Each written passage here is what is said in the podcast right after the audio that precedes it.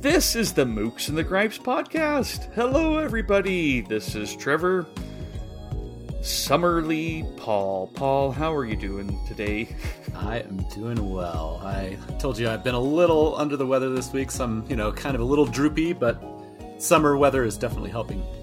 That is good. We're getting lo- yeah, we're getting lots of rain, which I keep saying it's rare, but I feel like I've said that several times on this podcast. So apparently, maybe it's not as rare as I think, but as you know, in the West, any rain is welcome. Yeah, so. well, that's how it's been here too. Very, very rainy, and Mm. in a way that I really enjoy. Only, the only problem is that now that the kids are out of school, over the last few days, they keep on saying, "When are we going to go swim at the pond?" There's a pond here that they love to swim at. In fact, that's where I take a lot of pictures of my books when people, you Oh, know, yeah. go onto Mhm. Instagram. You'll see that pond in the background, and they're really mad at us when we say, well, "Look, there's like thunderstorms going on. You, you can't." Right. So we're we have already ruined their summer. wow. Real nice. Real nice. Well, and then to add things, more complications to that, when it's rainy and it's summer, then there's one less option. So the kids are usually inside, you know, and mm-hmm. if it goes for a few days in a row, that can get a little noisy, shall we say. Yes, and they get they get on each other, and I Mhm. get on them. Yeah, exactly. Yeah. The good But- and the bad of it, I guess. Yeah, and it is fun. And we do a thing where you know they they read. We we buy snacks that are particular for reading, Oh, cool. uh, and they like to go and just sit down somewhere with one of their snacks and and read for a half hour or so. In fact, yesterday I came home and out of my wife's office is I don't know if you care or have seen or anything with the the Mario Brothers movie. oh, um, I is that- haven't seen it, but both of my sons saw it and really liked it. Yeah. All right. Well, there's that song in there where Bowser's singing about Princess Peach, Mm. and it's Jack Black, and I think he wrote the song, so it's catchy and and weird and and funny. But there's a really lovely piano rendition of it coming from my wife's office, and I'm like, "What is going on?" and I open the door, and one of my sons is in the recliner in there reading. The other one has pulled up a little step stool, the the littlest one that he can sit down on this on one of the steps and then hold his book on the top step, you know Mm. and they're just sitting there eating their snack and listening to uh, peaches, peaches, peaches on the piano. But I was just happy they were reading. Yeah, seriously. fun. That's a nice thing to come home to. Yeah, it was it was a unique uh, unique thing because I thought, what what is my wife doing? I don't even think she's here. That's and they're reading. They're not like it's not an act. They actually are just doing it. that, That's yeah, It's fun. So I, I think all of my kids do enjoy summer reading, and that is what our Mhm. topic is going to be today. Even though it wasn't originally going to be our topic today, uh, do you want to take it and kind of, uh, you know, we'll be transparent and let listeners know why our schedule changed in case anyone was was logging in, um, hoping for a Barbara Pym episode. Sure, yeah. We were going to have a Barbara Pym episode, but we had some technical difficulties. We had a guest that we were hoping to join us, and it just didn't work out this time. But rest assured, we are working in the background, and it is not canceled. It is just postponed. So, Yeah, rain check. We yeah. we didn't check. want to just cancel with the guest who'd been preparing for it. Uh, we only found out when it was time to log in, and that's when she found out it just wasn't working. It was technological difficulties, and so it uh, rather than just us move forward kind of halfway and and not be able to have the benefit of that uh, guest's uh, insights and that conversation. Yeah, we thought let's let's take a rain check Yeah, and uh, see what see see if we can handle a banter podcast. You know, you and I usually have such a strict schedule and strict uh, topics, and you know, I That's just right. move through them. Our PowerPoint presentations. Yeah, exactly. Right. So this might be a little tricky. Yeah. Yeah. Something tells me we could probably fill some time. I don't think it'll be a problem.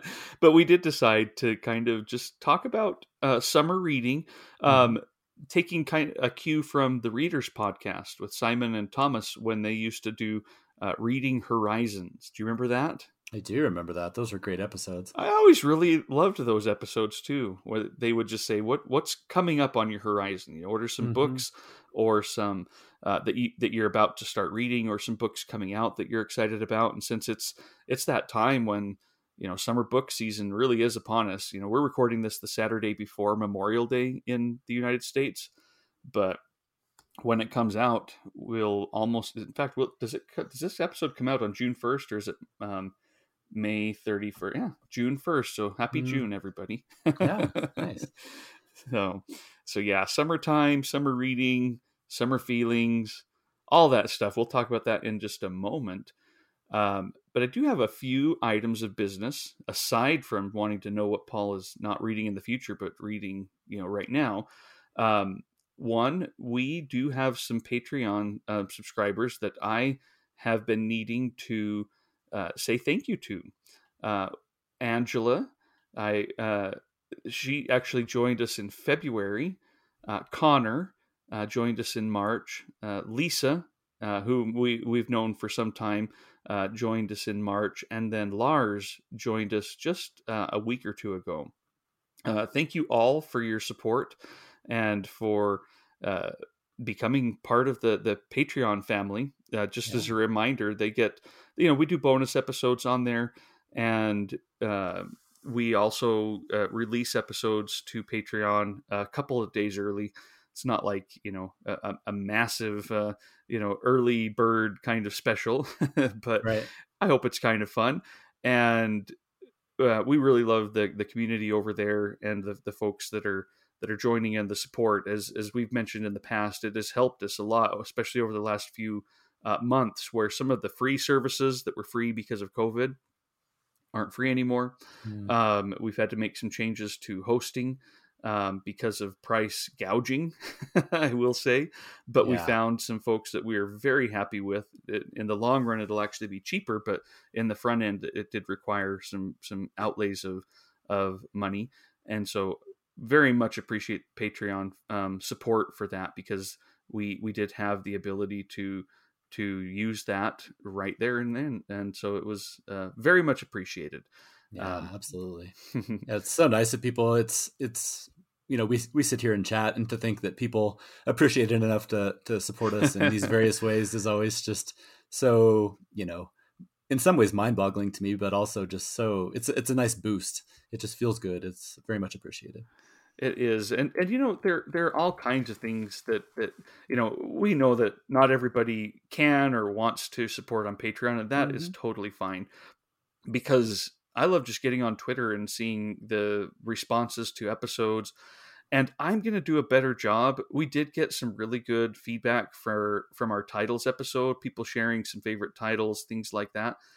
But my problem is I see it and I usually respond in that moment and then you know after a week or two it's long gone in my notifications mm-hmm. i need to figure out a better way to record those so that they are things we can share on here because i very much want to i mean that's yeah. one of the reasons we we solicit it and then i'm i'm just a I'm just a failure, Paul. I just not true, right. not true. No, I need to do a good job too. I think just screenshotting it or, or grabbing it right in that moment, like you mm-hmm. said. But sometimes if you're, you know, on the way somewhere at work and sneaking a glance, you lose track of it. But yeah, I know we did get some great feedback. And one I remember in particular was Ron Restrepo.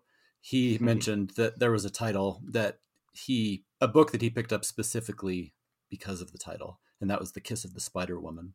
Mm-hmm. Um, which I have not read, but I have heard about that book for years and years. And yeah, that is that's one of those titles that, whether you know anything about it or not, it's like right away. What is that mm-hmm. about? So that's one I do remember off the top of my head. Oh, well, another thing that we want to do before we move on to our, our topic of the day is a giveaway.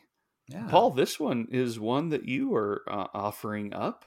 Uh, do you want to introduce it? Sure. So, this is a book that I have not actually read myself, but I was fortunate enough to end up with two copies. And it is Occupation Journal by Jean Genot. I hope I'm saying that right. Is that how you say it? Oh, Giono?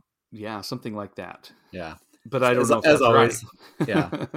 So yeah, just a quick um, summary. It says Occupation Journal is a window into one of France's most voracious and critical minds.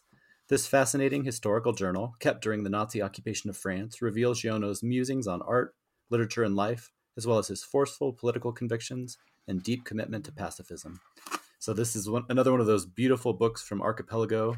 Mm-hmm. It's got a really nice. It's like kind of a, I don't know, brownish green, like muted colors. One of their more muted colors, but I think it's really beautiful. So yeah, we are excited to give away a copy of that.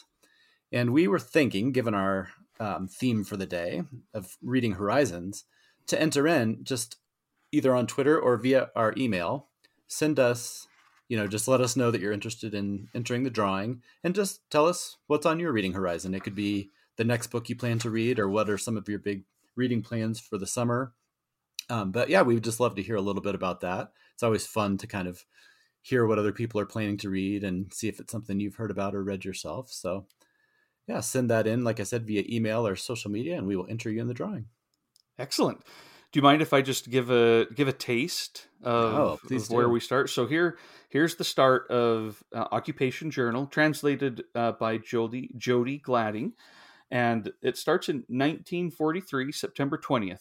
Um, and just for listeners, uh, in April, uh, part of the NYRB Women 23 with uh, Kim McNeil, we read Iris Origo's uh, uh, war journals as well, war diaries. Mm-hmm. And so this is very much, it just seems like what I'm doing this year. But right. it is September 20th. There is such confusion in people's minds that even among the best of my acquaintances, no one knows how to conduct himself according to the simple rules of nobility and grandeur anymore.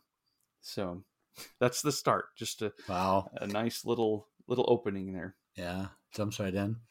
I forget. Have you read I know you've read some of his books, right? Yeah, so we we read Ennemonde last year for yeah, our, one of our things. I read um, Hill, and mm-hmm. I read mm-hmm. Melville. I think maybe those are the only three I've that's read. Right. Maybe I've read another one. There, yeah, there's is there what's the other one that NYRB Classics put out? Is it the King's Road or something like that? I have not oh, read yeah. that one.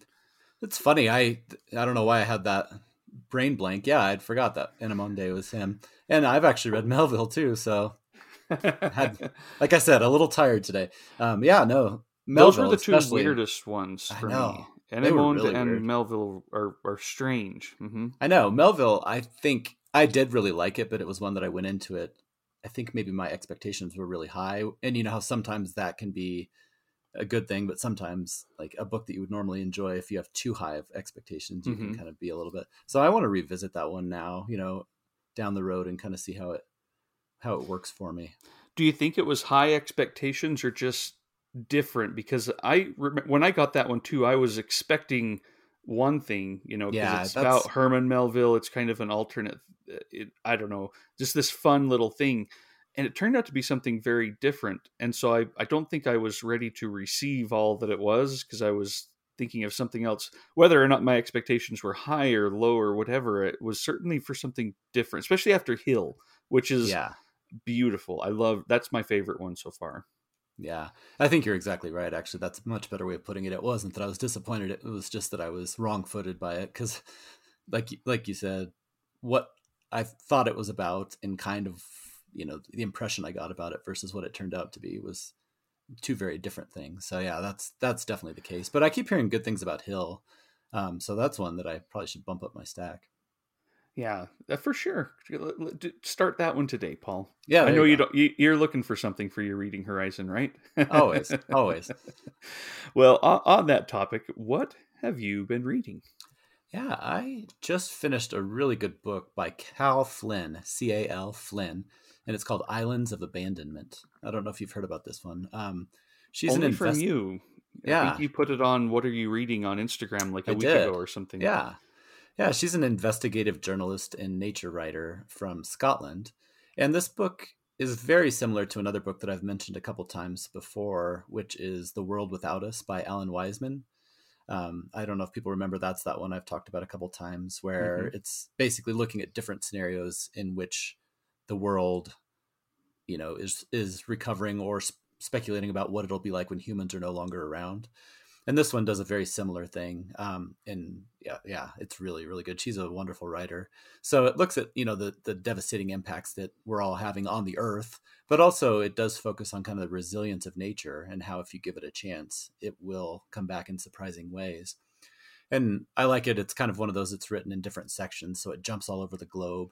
You know, you spend time with this herd of feral cattle on this island off of Scotland that's just been abandoned by humans. And so she's like spends time kind of watching these these cattle and I guess it's one of the only herds in the world that is considered, you know, pretty much truly feral. They've just been there so long that they've even started to like their body types have changed, their behaviors have changed from domestic cattle. So it does that.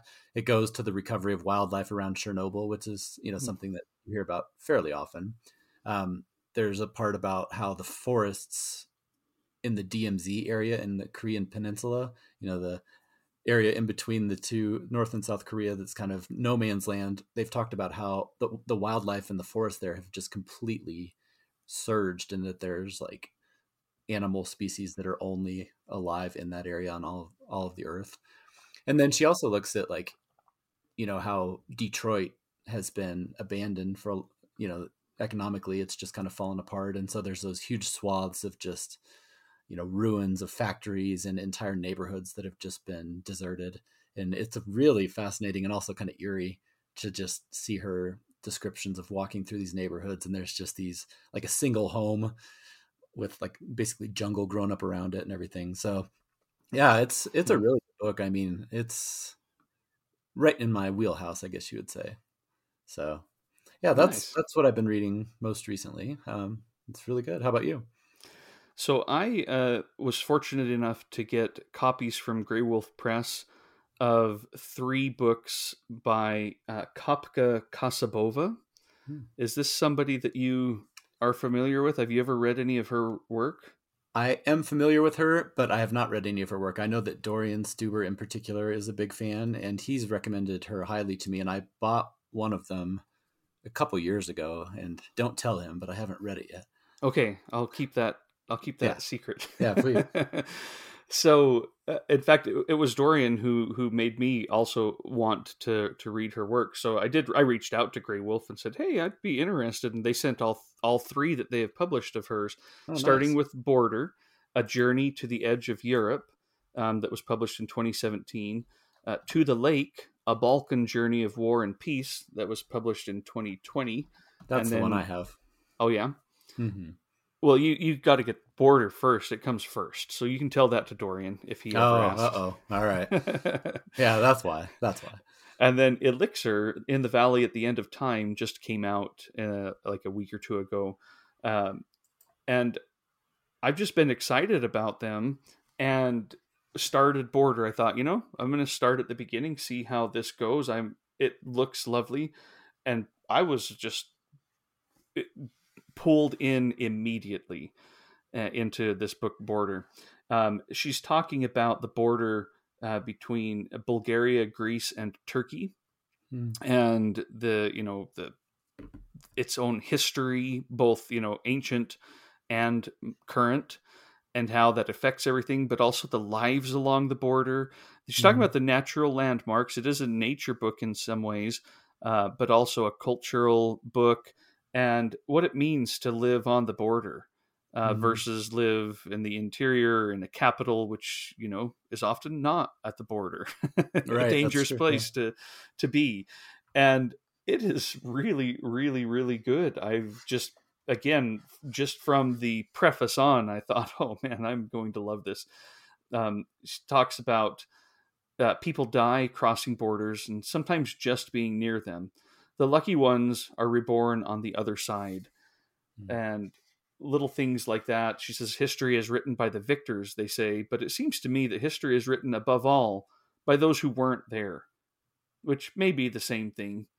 Um, and then a little bit onward, none of us can escape boundaries between self and other, intention and action, dreaming and waking, living and dying. Perhaps the people of the border can tell us something about liminal spaces. And yeah, it's a journey book. She starts on one part of the border and is walking around. She herself grew up there um, in Bulgaria, but then when she's, you know, it's been some time, um, moved to Scotland, mm. where she has continued to, to work and write and all of that. And so she, this is a journey home for her as well, in, in some ways, and journey to this land but it does form a kind of a trilogy at this point because each of these are about the Balkans. You know, border to the lake and then Elixir. And I think it was Jerry Faust on Twitter said she's actually planning it to be a quartet. oh wow! So that's good news. In a few years, we should get part four, as opposed to the Balkan trilogy by Olivia Manning. This will be uh, Kapka Kasabova's uh, Balkan Quartet. So ah, she... that's exciting because that is again, exciting. I didn't even know the third one was great. out, so that's really good. Yeah, yeah, it just just just came out, and these books, you you know, I assume you have the Graywolf one, just mm-hmm. really lovely productions. It's yeah, got beautiful paper. It's it's it's a hefty thing to to hold, and just kind of suits the feel of what you're reading.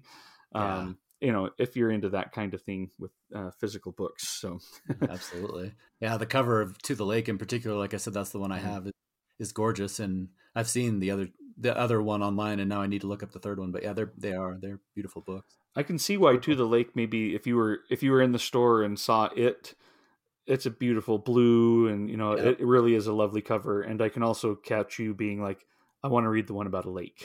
yeah, exactly. That's probably exactly what caught my eye. But I should have done my research and realized it was the second one.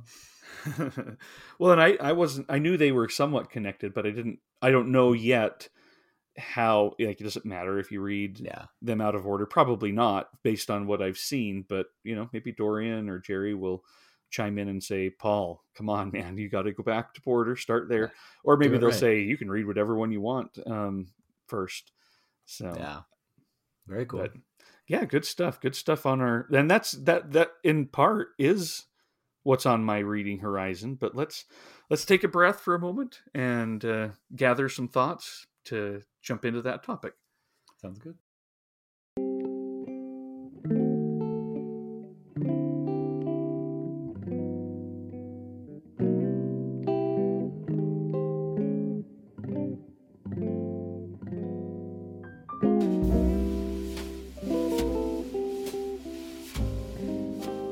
All right, Paul. Hopefully, we've both had a, a, moment to to consider our reading horizons over the next uh, month or two. Yeah, the main thing is hard to narrow it down, you know. so, uh, again, we got this idea uh, from the readers. Uh, always loved these episodes where they would talk about their reading horizons. But I'll be honest, I don't think I ever considered using this for my own reading. I was always more of a what book just just arrived, I'll get to it.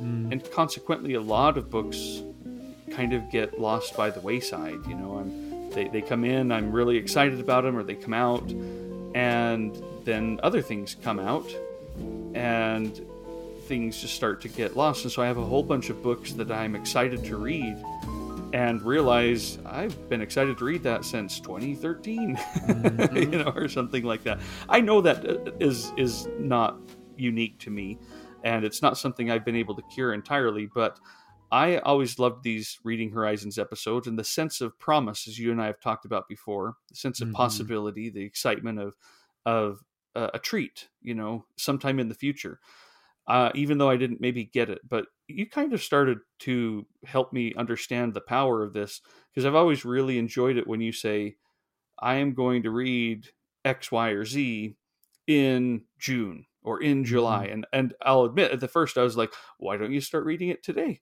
Mm. But it wasn't like a, a I wasn't tr- trying to f- feel dismissive. It was a genuine right. hmm and I realized I kind of like that idea of of something to look forward to when that time comes, versus just I hope I hope when the when I'm done with this book I'll still be in the mood to read that one you know right. next, and so I uh, started to do that a little bit more. And you may remember our our holiday reading episode. Mm-hmm. I, I cleared the board. I read all the books that I said I was going to, and so ever since then, I have been keeping a little bit of a list so that books don't fall by the wayside. It gets longer and I have to delete some things from it when I'm just like, I just, I'm not going to get to that. And I don't want this to get unwieldy and just have a list of, you know, a hundred books book. that I, yeah. that I'm planning to read in the near future. That doesn't serve its purpose anymore. Uh, but I find this very helpful because when I finish a book or when I'm looking at what do I want to read next, even while I'm in the middle of a book, it it does give me a chance to say, oh yeah, don't forget that one. mm-hmm. and and maybe give myself a time like i'm going to start that one over the weekend it again it doesn't always work um, and yes these casa or uh, Kasabova books showed up somewhat surprisingly and so they they weren't on the list but they are definitely part of my reading horizon. And yesterday i got a nice book package from coffee house um, uh, that had three books uh, that aren't even new books. I have no idea who sent it. It was not mark haber. Um, he confirmed that with me so i don't know who it was but thank you. And they're all little and they're from you know a, a few years ago. I'll bring them up in, in a future episode because i am planning on reading them. But those just came out of the blue. I had no idea wow. they were going to even arrive, and it's not like I say, it's not their front list. It's not like the new uh, uh, Monica Ojeda book that's coming out that looks amazing. Mm. It's older stuff, and so I'm very excited about that. So this does to me give give space for plans as well as for that serendipity of something arriving.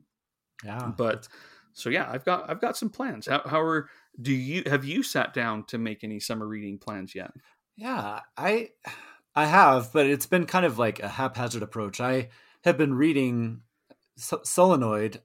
Uh, you know, I've been reading that for a long time, and I've really enjoyed it. But just given the last couple weeks, like we've talked about, with the craziness of of life and not feeling a little under the weather, I kind of lost my way with it a little bit.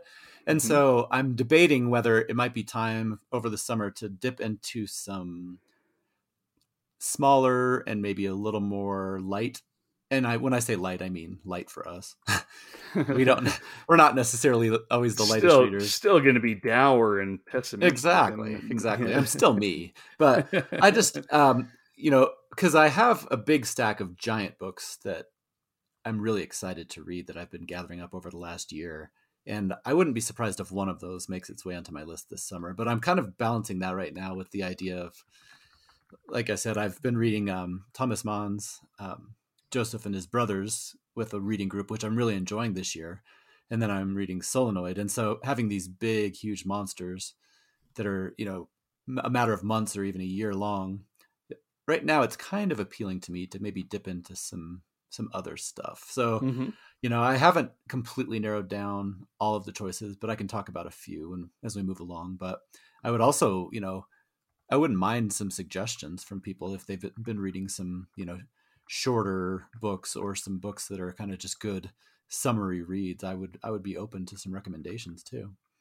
Awesome. All right, well let me let me get the ball rolling here a little bit. This is a book that I've always ever since I received it um, have thought this is what I'm going to read in June. Oh, cool. Uh, and it is Margaret Kennedy's The Feast. Oh yeah. Uh, I bought that one from McNally Editions. It is it's such a beautiful cover, beautiful edition. I love their new style so much. Mm-hmm. I, want, I, want, all of them. Uh, but the Feast by Margaret Kennedy. Uh, when it arrived, I thought, oh, maybe I should start this now. Um, and I, you know, didn't, and thought I just the cover just makes me want to read it in June. You know, when I myself go on a little holiday to a lake, and I don't know if it has much to do with any of that. I mean, I, I have read somewhat the premise, but not a ton. It just mm. feels like a holiday at the beach read, but maybe not the happiest one. I don't know, you know? right. No, that's a great one. I remember you talking about that when you picked it up. And like you said, those those editions are beautiful. And I've heard lots of lots of praise about that one. So that seems like that would be a good summary mm-hmm. book. So yeah, I, you think I'm you'll excited. kick that one off pretty soon? Yeah, pretty soon. Yeah, um, maybe by the time this episode goes up, because uh, right now I'm finishing up some NYRB Women 23 mm. books. Uh, well, book. I've I've been I have been on that schedule day to day consistent, which I'm pretty yeah. proud of too. I have not missed a day. Uh, so we've finished. We'll we'll have finished our tenth book, which is uh, the tenth book is our spoons came from Woolworths by mm-hmm. Barbara Comyns, which I I love it.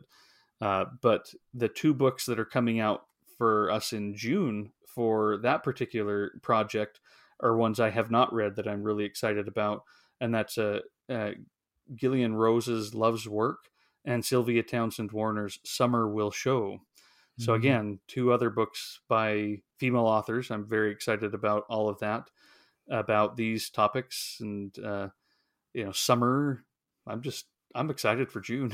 yeah, I've been dipping in and out of the the the women's NYRB group. I've not been as consist- consistent as you have been, but I have been reading Our Spoons Came from Woolworth, and Oh, I'll admit I'm a little behind on the schedule. But yeah, it's so good. I hadn't read that one before, so I love her work as we've said before. So enjoying getting to revisit her again. Yeah, that uh, it is. It is so good. it Yeah. really is. It is such a she. Her tone of her r- characters are it's so odd and like hypnotic and strange, and everyone's different, but it all has that. I don't know how to explain it, but just it's it's odd. Yeah, it is. There's a naivete to it, but Mhm. but it's still so insightful and specific. I, it it is amazing. Yeah, absolutely. Well, one that I'm eyeing is a pretty new one that just came out, and it, I mean, not just came out, but it's a pretty new book, and it was one that was shortlisted for the, for the International Booker Prize. And I think we've talked about it a little bit in some of our archipelago discussions, but it's Whale by Cheon Mhm. Yong Kwan. Um, yeah, it's just um, between hearing so much about it online and then when I got it, it's just this bright yellow, beautiful book with this, you know, really nice artwork on it. And then you start reading a little bit about it, and it seems like it could be a good, you know, I don't, it may not be a page turner, but it has a little bit of that element to it. It says, We meet Chun Hui as she returns to the scene of a crime she may or may not have committed. She drinks from a spigot, clobbers the head of a large snake, and eats it raw, slowly stopping only to spit out cartilage. In its belly was a frog. She eats that too. Cheon's story widens to embrace a motley assortment of characters, many of them motivated by lust or vengeance, many cobbling together cash from their jobs as dock workers, fishmongers, bricklayers, or geishas. Cheon's cinematic gift brands the brain. A penniless runaway sits thigh to thigh with a vicious gangster as John Wayne seduces her from the silver screen. A glittering whale twists in the air before being carved into pieces. A beloved elephant is resurrected as a stuffed mascot posted in front of a popular cafe. So it just sounds like, you know, an odd but very intriguing book. So it's been calling to me from the shelf, and I'm thinking that one sometime this summer might be a good one to dip into. Yeah, that one's on my list as well. Um, it's it's. I've heard good things about it, um, but for some reason I haven't started it yet. It, I, I'll when you start it, let me know Okay. because I I may I may use that as a as a time to uh, to jump in. Okay. Sounds good. So another one that I have on my my read list that I've I have started, but it's going to take um, some time, is the the latest and the last, sadly, uh, book by Javier Marias, Mm, uh, Tomas Nevinson. It it Yeah. came out a week or so ago from Knopf, or maybe even just this past week, and you know I I took a little picture for last week's What Are You Reading over the weekend with it stacked on top of a few of his other, you know, lovely looking hardcovers, um, but particular Berta Isla. This takes place in the same world, same same general characters. Of course, it has one of those, you know, catch you by the throat, make you intrigued, but also a little uncomfortable. Um, opening sentences. yes, he's good at that. have you have you do you know what it is? Have you have you No, read I the don't. first? Are you are you interested in in knowing, or, or are you am. more more like oh let me just open up the book and get it myself? No, I'd say give us a little taste. All right, so I'll I'll I'll, I'll read this the first the first uh, sentence here, and it says, "I was brought up the old-fashioned way, and could never have dreamed that I would one day be ordered to kill a woman." Wow. Not one of his longer ones. Sometimes his first sentence, you know, if I'd said I'll read the first sentence, we'd be here for some time. But Mhm. that one's a just a very very short one, and disturbing.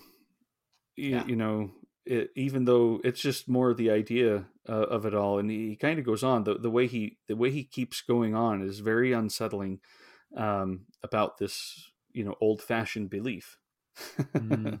yeah, old fashioned. so I'm excited to to keep going through that. I think that'll be one of the books that just kind of marks this summer for me. Yeah. I'll see about that, but very very anxious to get into it. Yeah, anytime one of those kind of for us landmark authors, like when Cormac McCarthy's books came out or that one, it's like you said, it kind of marks the year because you've been looking Mhm. forward to it and you've kind of had it on your calendar. And then if you have the chance to read it, uh, if it's good, you know, and, and usually they are, it kind of creates that kind of that stamp on the year. So yeah, you've Hmm. read all of his books, is that right? No, not all of them, but most of them. Yeah. Um, there are a few, and I have, I think I have them all on my Mhm. shelf, but I have not, I have not read all of them yet. Yeah. But yeah, that's one where we're we're circling around. Um, is he on your uh, horizons? he is because I've only read A Heart So White, and I I loved it, and so I have a stack of three or four other ones, and on top of that, we have a future episode where we're going to be so I want to make sure that I, you know, not that it's an assignment by any means, because it's one of those that's a nice motivation and a, and a good boost to read a book, an author that I've been meaning to get into more. So yeah, I'm absolutely looking forward to reading more of his nice. which right. if if I was going to read one this summer, you know, Heart So White is the only one I've read. Do you have a second one that you'd recommend that's a, a good one? Not to put you on the spot. If not, that's fine because I can just dig through my. Yeah, it definitely depends on how far you want to go, because the um, the older ones I really did love. I love them all, but Tomorrow in the Battle, Think on Me is is really really good. Uh, All Souls is really good, um, but I, I really love Your Face Tomorrow, and That's that could take you up the rest of your year. yeah, that's the one that does call to me, and I think I've told the story before where I saw them all sitting beautifully side by side at a used bookstore in Seattle, and was just my heart jumped out of my throat, and I grabbed them right away and ran up to the counter, and um, have not yet read them, but yeah, that is one that the only thing keeping me maybe from doing it is, like you said, it, I would assume it would be best to read them kind of back to back to back. So, the, I I did that, mhm. and so I and I did enjoy that that way. So probably, but at the same time, it, it they are long and meandering. It it doesn't feel. It just feels like a long bad dream. Okay. and they if very that doesn't sell dreamlike in a way too. Yes, the in the last one in particular, he- uh, he's so good at taking just a tiny moment of time and then blowing it up for like a whole book. Mhm. And in the last one, there's a part where it, this is going to sound weird, and it, it it's almost like, well, what? That doesn't sound appealing. There's a part where there's a guy swinging a sword at someone, and that takes like 400 pages. I want to say, wow. but not that it's just you know, and then the sword. You know, it, it's the thoughts going through the mind during that swing Wow. he's so good at at digging in and and really you know expanding on those little moments and then twisting them a little bit to say but it could also have been this or Mhm. um you know he- he makes it so interesting but yeah we'll we'll get into more of that when we when we do the episode itself but- Absolutely. yeah. No, he could definitely make his way, and he should make his way onto my summer reading because I, I, I need to do it because he's one that, that I have no excuse for not having read him. I'm so excited to, to do it. But, um, well, another one that you've talked about this book fairly recently, and it really won me over to not only buy it, but based on your description, I want to Mhm. start dipping into it. Is the story of a life by Konstantin oh yes. Uh, you just you you sold it so well, um, and I think what appeals to me about it from the summer perspective is if I'm not putting words in your mouth, you said that it was one that you could kind of read in small chunks and sections, and so again, like with coming off of the heels of some of these big door stoppers that I've been reading, even though this is a big door stopper, there's something appealing to me about that idea of little, you know, bite-sized chunks. yeah. So, um, you know, that's and, what and i from did. what you, loved yeah, yeah, and you've said it's you know a lot of of childhood, and you know I, I'm I'm sure there's a mix of of different types of you know I'm sure it's not necessarily all light or dark, but um, from what you've said, I, I seem to remember using the word delightful or something similar to that, and that sounds appealing to me right now. Yeah, I mean it, it is he's he's going through some horrible things that he that he writes about, you know, with the Mhm. revolution and the the First World War, Mm-hmm. but he's kind of an optimist in a way. Yeah. And it's it's really nice and and I did like doing just a chapter a day. Every once in a while I'd read two or three, you know, just depending, but that was my goal and it's because not every chapter was a winner. He is just you can tell he's like sitting down just saying okay some other memories especially the childhood ones. Mm-hmm. um, but i knew i could get through them they're like seven or eight pages is all. And so it wasn't this feeling that none i never got derailed by a chapter that i was like oh, i don't didn't care as much about that one as i want to get back to you know this relationship or this this other thing or he didn't have any of those little nuggets that he has throughout. Uh, but yeah very very good. I, I hope you enjoy it um, for sure. That that's just a special one yeah. for me i'm excited for someday hopefully getting the second volume that'll have books four, five, and six.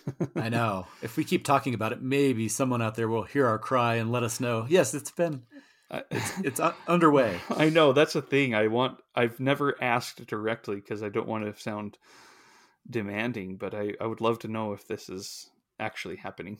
Yeah, I'm sure it so. is. I'm sure it is. It's got to be, but who knows? um, let's see some other ones that I will be reading for sure. Um, the Last Chronicle of Barset, book six mm, of the six. Chronicles of Barsetshire, uh, by Anthony Trollope. Um, I am in the middle of the Small House at Allington. Uh, the book group that I'm a part of, they actually a lot of people were getting behind and and starting to feel like it was a bit of a chore and um, more stressful than than pleasant. So they decided, hey, let's make these now two months. Mm. Um, so the, the Small House at Allington, they're reading from you know May and June, and then the last Chronicle of Barset will be, in, I think July and August then. But I'm I'm I've been on schedule, uh, and so I'll be doing that one much sooner. But yeah, I love I've loved this one. I the the the one uh, Framley Parsonage was a little mm-hmm. bit of a mm-hmm. chore at times. Yeah, I remember you said that wasn't your favorite, but that was uh, it. The the for whatever reason, I just had a harder time with that one.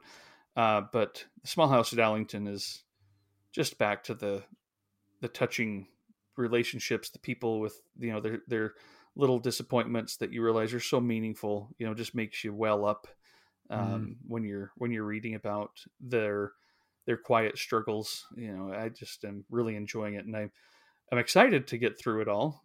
But a little bit sad too when that time comes. For, but the last chronicle at Barset of Barset is like a, a billion pages or so, so it, will be a bit of time before There's I'm plenty done. to look forward to. That's the only one that I haven't been able to pick up or haven't managed to find yet, but it's on my radar. I want to grab that one. But so would you say that because I know how much you loved the Warden, mm-hmm. not not to say that they all have to match that, but do you feel like overall, having read as many as you have now, that you know that that one stands above the rest, or do you feel like overall it, it comes out, you know, to a, a, whole? It does come out to a whole. It's a whole community, and um, that one's probably still my favorite, just because I loved Septimus Harding, yeah, and his his own quiet struggle uh, with how do I handle this situation. I'm very uncomfortable. I mm-hmm. want it mm-hmm. all to go away, right. kind of kind of situation. Um, but the the kindness that still stayed a part of him. Mm-hmm. Um, I loved his, uh, Trollope's little asides about the other characters, even the ones that we don't like. You know, trying to build in some, but we don't know. We haven't seen everything about this person. You know, they yeah. are still still have their their good side as well, and just love love that one. But the others, like um, the the others have been so fun uh, because they they deal a lot more with uh, you know relationships and um, you know weddings and uh, it, it, it's not quite it's not like Jane Austen entirely, but it is a lot more of the the younger people, uh, hmm. uh, the next generation trying to get themselves established in in life, and so there's a lot more you know proposal scenes that go wrong, and it's just kind of fun. yeah. I'll stop quizzing you about him, but do you think you'll read some of his other books. I mean, obviously, probably someday, but do you think you'll take a break? It depends on this group because if they're, I, I kind of feel like they might take a break. Yeah. Um, before we get on to the Palliser. Uh, oh, so the, originally books. the plan was just to do all of them. Okay. Yeah. Yes, because wow. it has six as well. The plan was 2023. Mm-hmm. Every month we read one, finishing with the Chronicles of uh, okay. Barsetshire in the end of June and starting up with the next one July until December. That's not that certainly isn't going to be the case now because they, they, they, that's already been nixed. But mm. I am curious if they'll also say like, "Hey, let's take a take a break." And if they do, I might. Um, but I kind of kind of don't want to. yeah. you know, I've been I, I just have enjoyed having him be a part of my regular reading life over the last you know six months or so. Yeah, if you could, you know, if you end up pulling it off that way, that would be a pretty cool thing to read across an entire year. I, Just I think like so I'm too. Thomas Mann. Yeah, yeah, yep. I think so too. And I strongly recommend you you you, you carry on with oh, Barchester yeah. Towers. I mean, the first, especially the first hundred pages of that book, I was just in you know just so excited and and I, I loved the whole thing but there you're dealing with characters from the warden mm-hmm. and seeing them and it's so fun uh, but that one has all of its weird hijinks and you know you, you get to meet obadiah slope who is just what a great uh, name a great name he's played by alan rickman in the the film for you know mm. the, the adaptation and man you know just it fits. so... Sounds like a Dickensian name. oh man, I think these should be tro- tro- Trollopian names. Honestly, his yeah. names are. I mean, D- Dickens for sure had his things, but um, Trollope was was right there with him. You know, mm-hmm. we have mm-hmm. Doctor Fillgrave. Which I'm like, that is so funny because it, it goes both ways. It's like you feel grave, I also am a bad doctor. He feels graves. Yeah. You know, I mean, it is, it's just so funny, these little names. And it's hilarious. Yeah, it's but, true. He probably doesn't get as much credit as he should. hey, uh, anything else that's on your, your reading yeah, list? One more that I'll mention um, is from one of my favorites. You know, I've, as we keep returning to the nature writing theme, I've talked a lot about Robert Macfarlane and I've keep parceling his books out because mm-hmm. like we mm-hmm. talk about with our favorite authors like there's that just like you're doing with Trollope like do I want to read them all in a row do I want to save them so I have been saving his but this one is one that I think I'm going to finally get to and it's called The Old Ways a journey on foot and mm. it's um one I, I think it's one of his that's it's very highly regarded he sets off from his Cambridge home to follow the ancient tracks, holloways, drove roads and sea paths that form part of a vast network of routes that crisscross the British landscape and its waters, connecting them to the continents beyond. The result is an immersive, enthralling exploration of the ghosts and voices that haunt old paths, of the stories our tracks keep and tell, and of pilgrimage and ritual. And oh, mm. I mean, that just sounds so much up my alley that, like I said, that's part of why I've been keeping it. I talked about the wild places and how that did that. You know, it was journeying all across parts of the UK and that general area and looking at things through particular landscapes like a fen or a, a, you know i don't remember all of them but a mountain peak or whatever.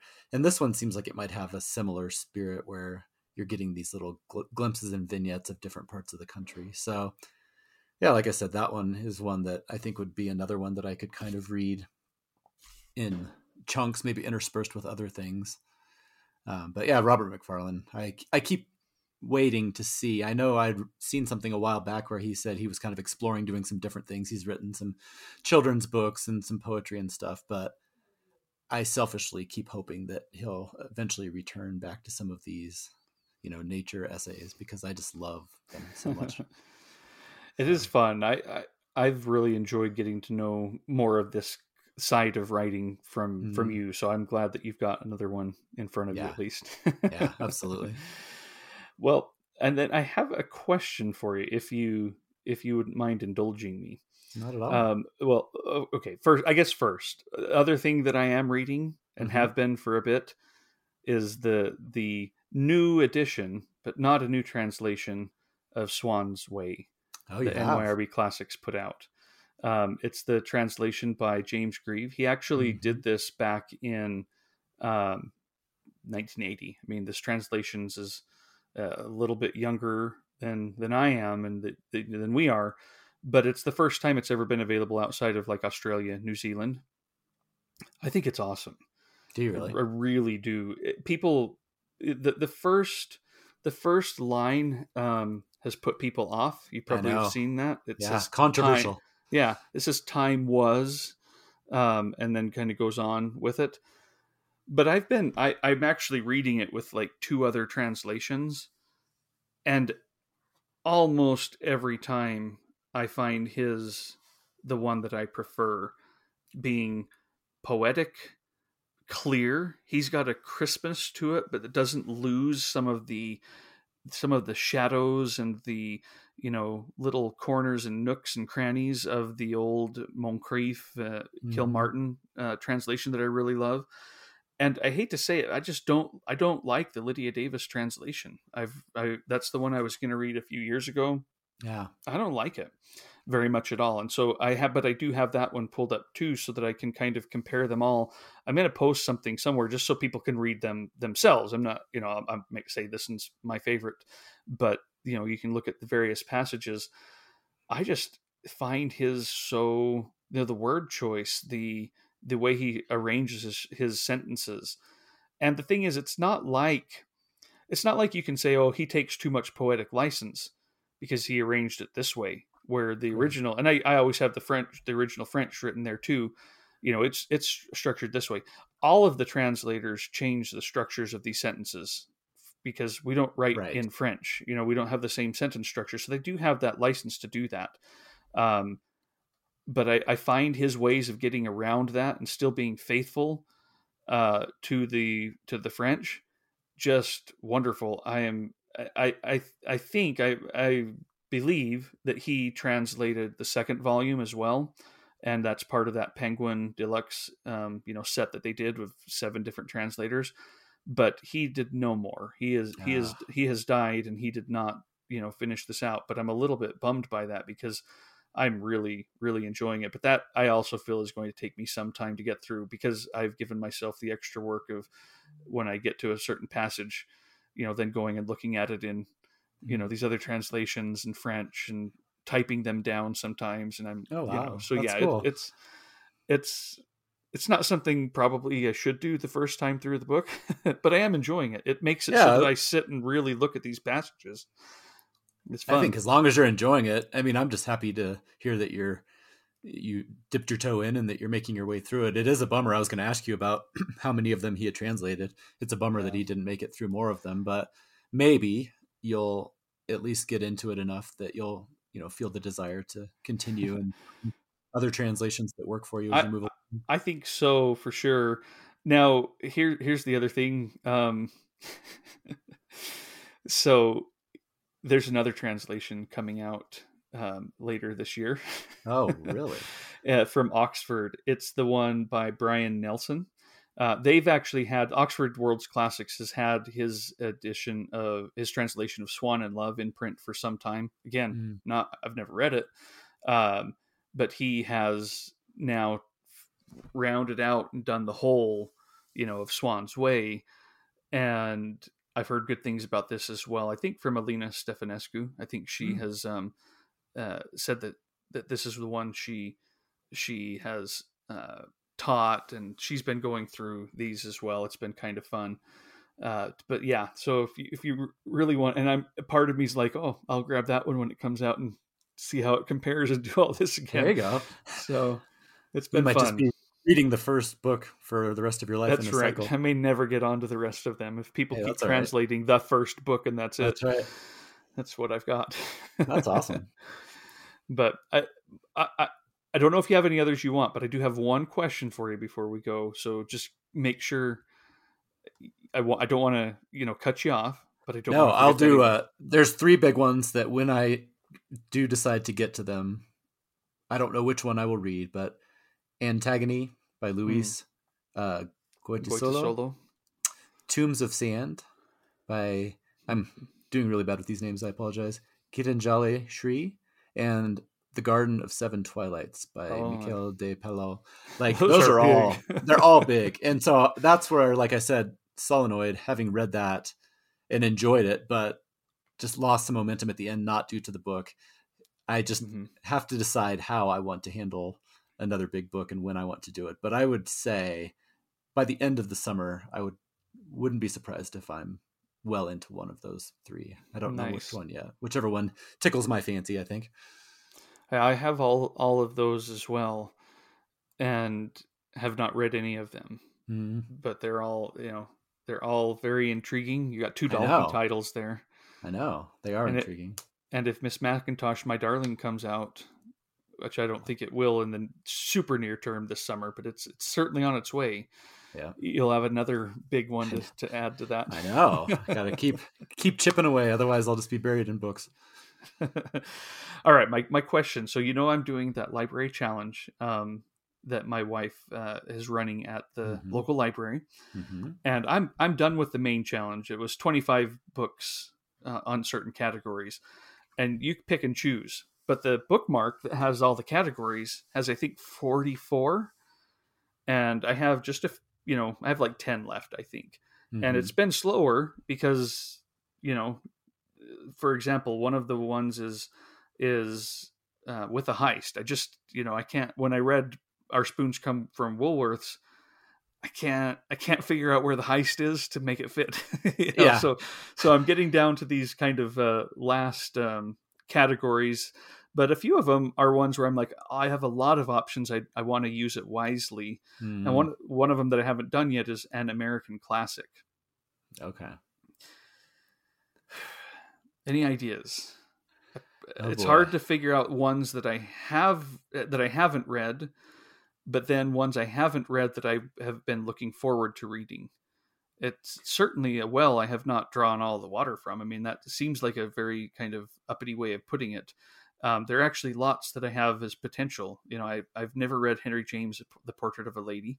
Mhm. Um, I've I've I have a few more Carson McCullers books that I want to read, including uh, The Heart is a Lonely Hunter. Ooh, that's one I was actually gonna potentially mention. That is Oh, yeah? really good. hmm Um, I have not read Cassandra at the Wedding, um, but really enjoyed, um, you know, getting to know her work. And right now, the the name of the author is Dorothy Baker. And the, here we are. I'm like, I, I knew it would come as soon as I uh, needed to put it away.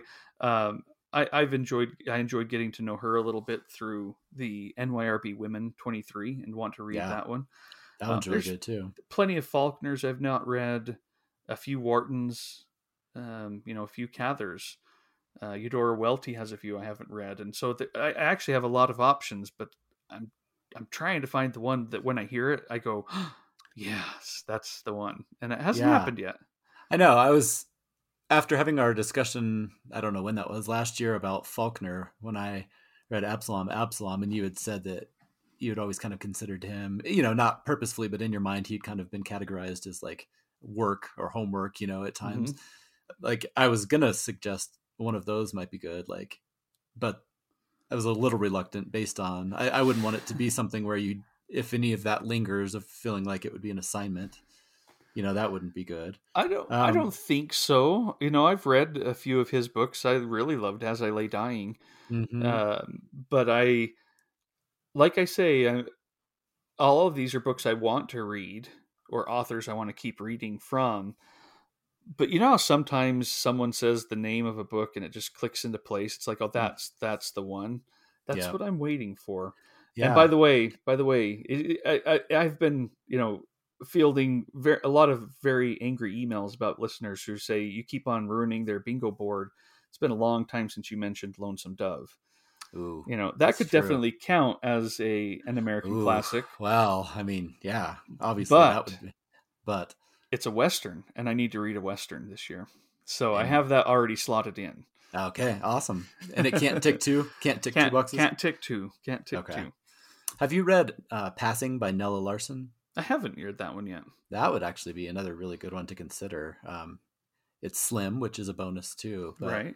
That's that, that's one I read um, last year. You could just add have it that- to your maybe list.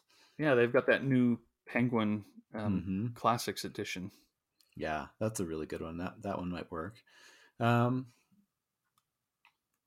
trying to think. I mean, there's so many good options. I mean, I don't know about classic.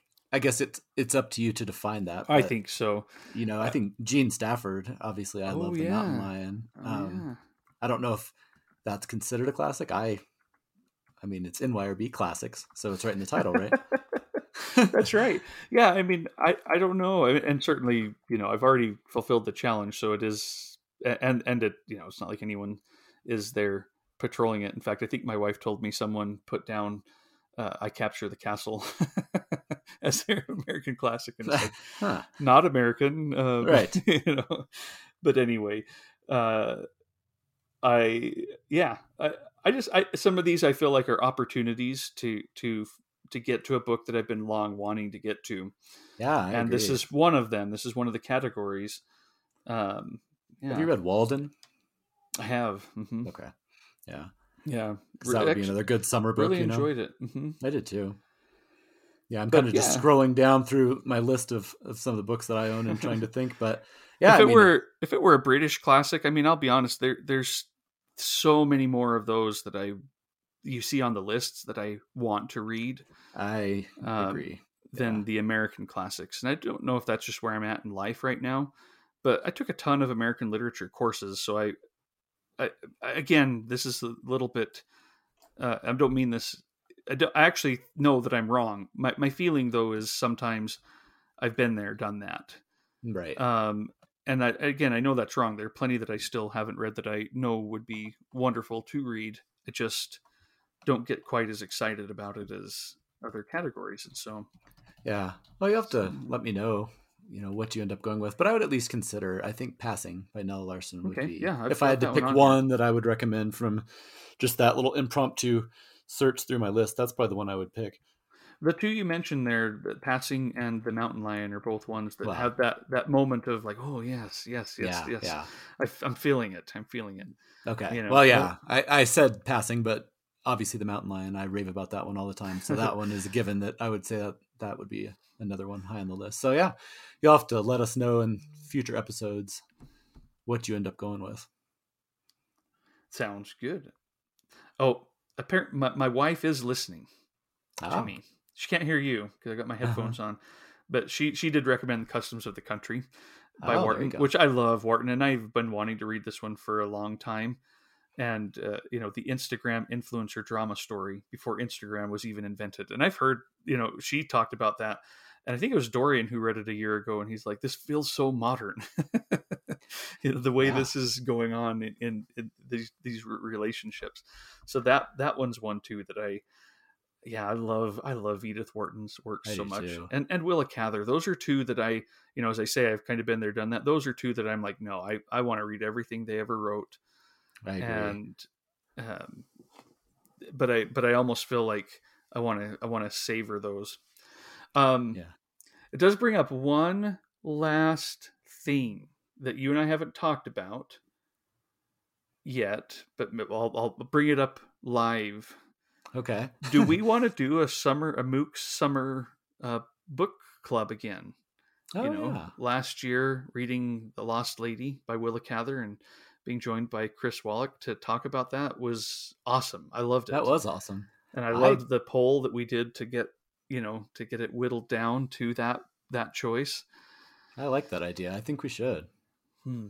all right we'll take this somewhat offline to keep on going but paul just said we're doing it i think oh, yeah. I'm committed. we did that over the summer, and um, then I think we talked about it in August. So we have time both to to put this together. We did the poll over this next week after Memorial Day. Um, Oh, okay. You know, because I remember I was I was on holiday and while the poll was running, and so we're in that time of year where we we threw that out there and let let listeners choose our fate, and it was a wonderful fate. It was. Absolutely. So, yeah, I like that idea. Not that there may have been bad fates, but we'll have to see if we want to just go with the other choices we had on that poll and see what wins this year, or do something completely different. Uh, one thing I loved about A Lost Lady is that it was it was wonderful, but it was also relatively short. So Yeah, it never felt like a like it was going to interfere with other plans. Yeah, that's that is one of the factors to consider for sure. But, Mhm. you don't want to put on the Garden of Seven Twilights. Should, No. should we have listeners choose which one of those you Oh, have to read over the summer? if you mean by you, you mean both of us, then maybe. I meant I meant you. I didn't mean you. Not that I don't want to read those books. no, Um, I agree, know. but I don't know that I would want to read them in that type of uh, time constrained fashion. Mhm. I'll say that much. yeah, I, I in fact I started, um, but I only have it. I only had the online, like the uh, PDF, the Garden of Seven Twilights. I found that I could not read it that way, but I was enjoying it. But there's so much referencing and you know Mhm. things going back and forth. Doing that on a screen versus having a book that you can flip through, uh, it just doesn't just didn't work for me.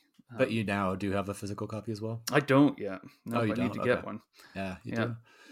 Cool. Yeah, no. Well, stay tuned. We will fill you in as we kind of, you know, fine tune this idea. But I, I would be up for it. It sounds, it sounds good because that was a lot of fun last year.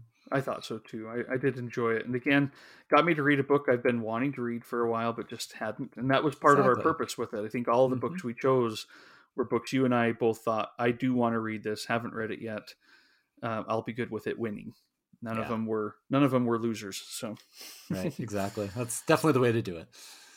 all right. Well, thanks, Paul. I think uh, I think we filled the time up.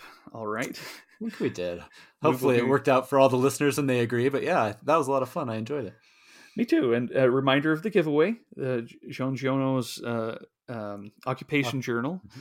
Uh, please feel free to send those emails or send us stuff on on Twitter or Instagram uh, to get your entry in.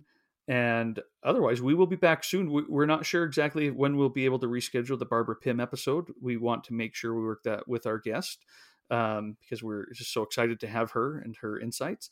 Uh, but it will be coming up relatively soon, and uh, we need to do some work and figure out what the rest of our summer is going to look like on recording. So, We do. Yep. As always, speaking of, feel free. We always welcome ideas. Some of our most well-received episodes have Mhm. been ones that reader or that listeners have uh, sent in, like our hotel episode. that was and- awesome. yeah, Yeah. So feel free if there's something that you think we could consider. We're always open. All right. Well, thanks, Paul. You have a oh. great holiday weekend. You too. And we'll talk to you soon. All right. See you later.